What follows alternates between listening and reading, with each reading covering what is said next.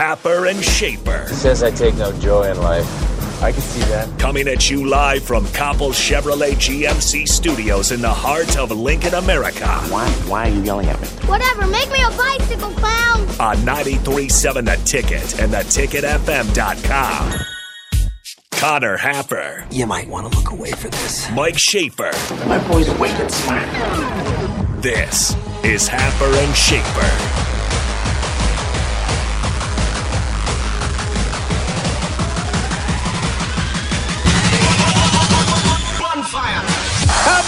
Tackles can one man break? Holy moly! Man, woman, and child did that. Put him in the aisle.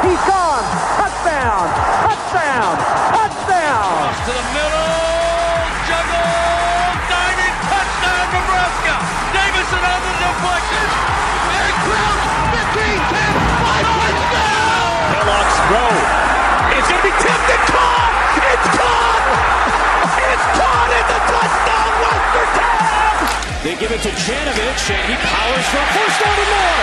There goes Andy Janovich. He just obliterates the guy at a peelback block. I mean, he knocked him from here to Sunday.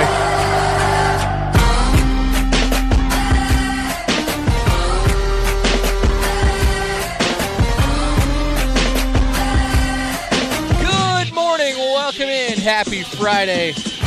Happer and Schaefer here on 93.7 The Ticket, theticketfm.com. Finally, finally, we get to wash the bad taste out of our mouths from two weeks ago in Minneapolis. It, it actually feels like game week, maybe for the first time. I realize we've been light on the hardcore Nebraska Purdue talk this week, but we will hit it hard today as Nebraska does play a football game tomorrow. And it does matter. Yes. Yep, they're they're going to keep the score. There's going to be uh, a move in this. Well, I don't know if there'll be a move in the standings, but there'll be at least a win added to someone's column and a loss added to someone else's column. And that matters. It does matter.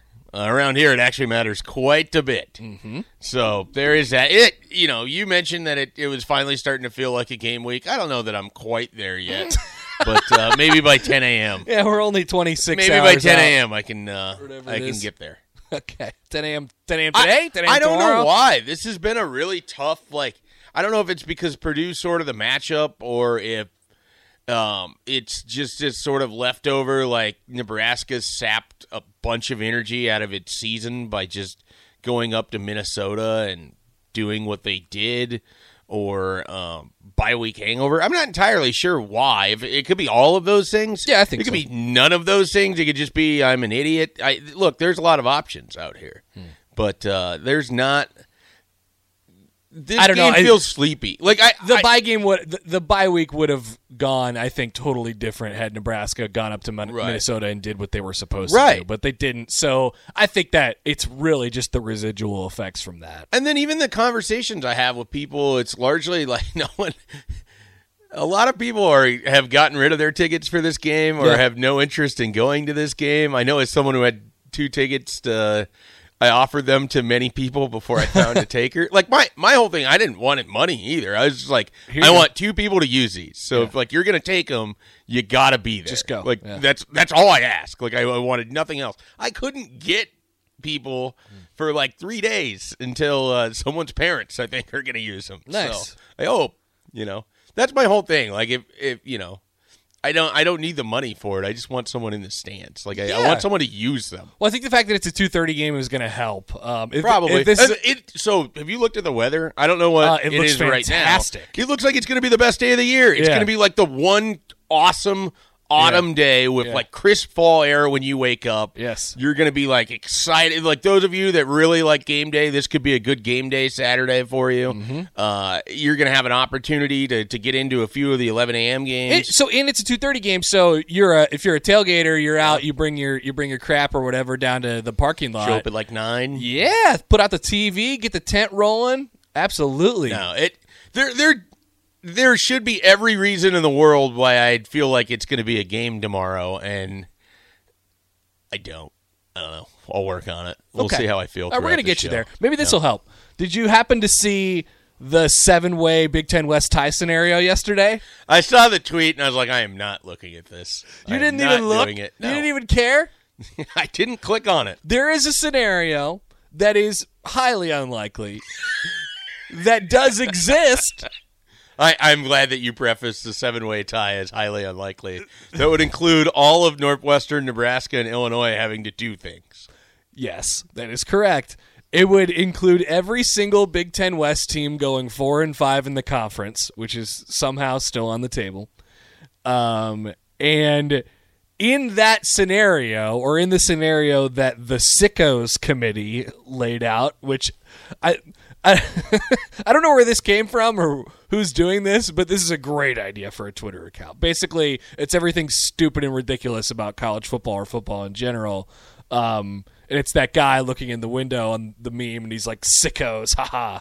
So, seven way Big Ten West tie scenario. Here's what Nebraska has to do to hold up their end of the bargain they got to win out, with the exception of Ohio State, which is actually, you know, kind of on the table for them. Now, obviously, they're going to need some help. That would get them to four and five in the league and four and two in the division. And then the team that they would have to worry about in this huge tiebreaker scenario is Wisconsin, and they would have beat them in the head to head. So, therefore, Nebraska is the Big Ten West champion. Is Nebraska eliminated from winning the Big Ten West at this very moment? No, Mike Schaefer. No, they are not. That's why tomorrow matters. That's what's on the line tomorrow. And of course, it's a winnable game. We had a winnable game. How, are, how I- excited I are you now? I, I enjoy like the the punctuated finger point. That's what's on the line tomorrow. That's what matters. Yes, yes, that that does indeed uh, matter.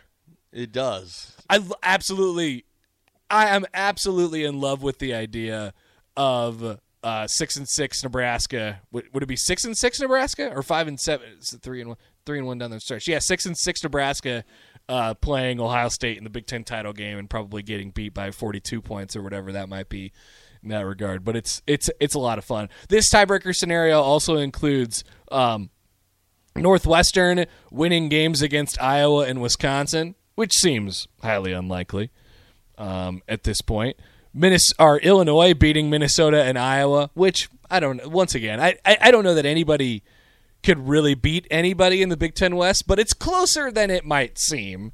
I mean, hell, Illinois just beat Penn State last week, so you never know who's going to fall asleep at the wheel at any point. Well, Ne- Nebraska certainly there- has there's a lot of jokes that could so. be made in here about who could beat who and who hasn't beaten anyone. Yeah. we'll just move on from that. Purdue would have to uh, beat Northwestern and Indiana and then lose to Nebraska, of course, Michigan State and Ohio State to put them at four and five and three and three in the division. So basically, uh, the the problem that the the problem that is really out in front of us here is Iowa, um, who would have to go from incredible season to absolute dumpster fire in a hurry in a in a in a very quick hurry. They'd have to they'd have to lose to Illinois, Nebraska, Northwestern, and Wisconsin.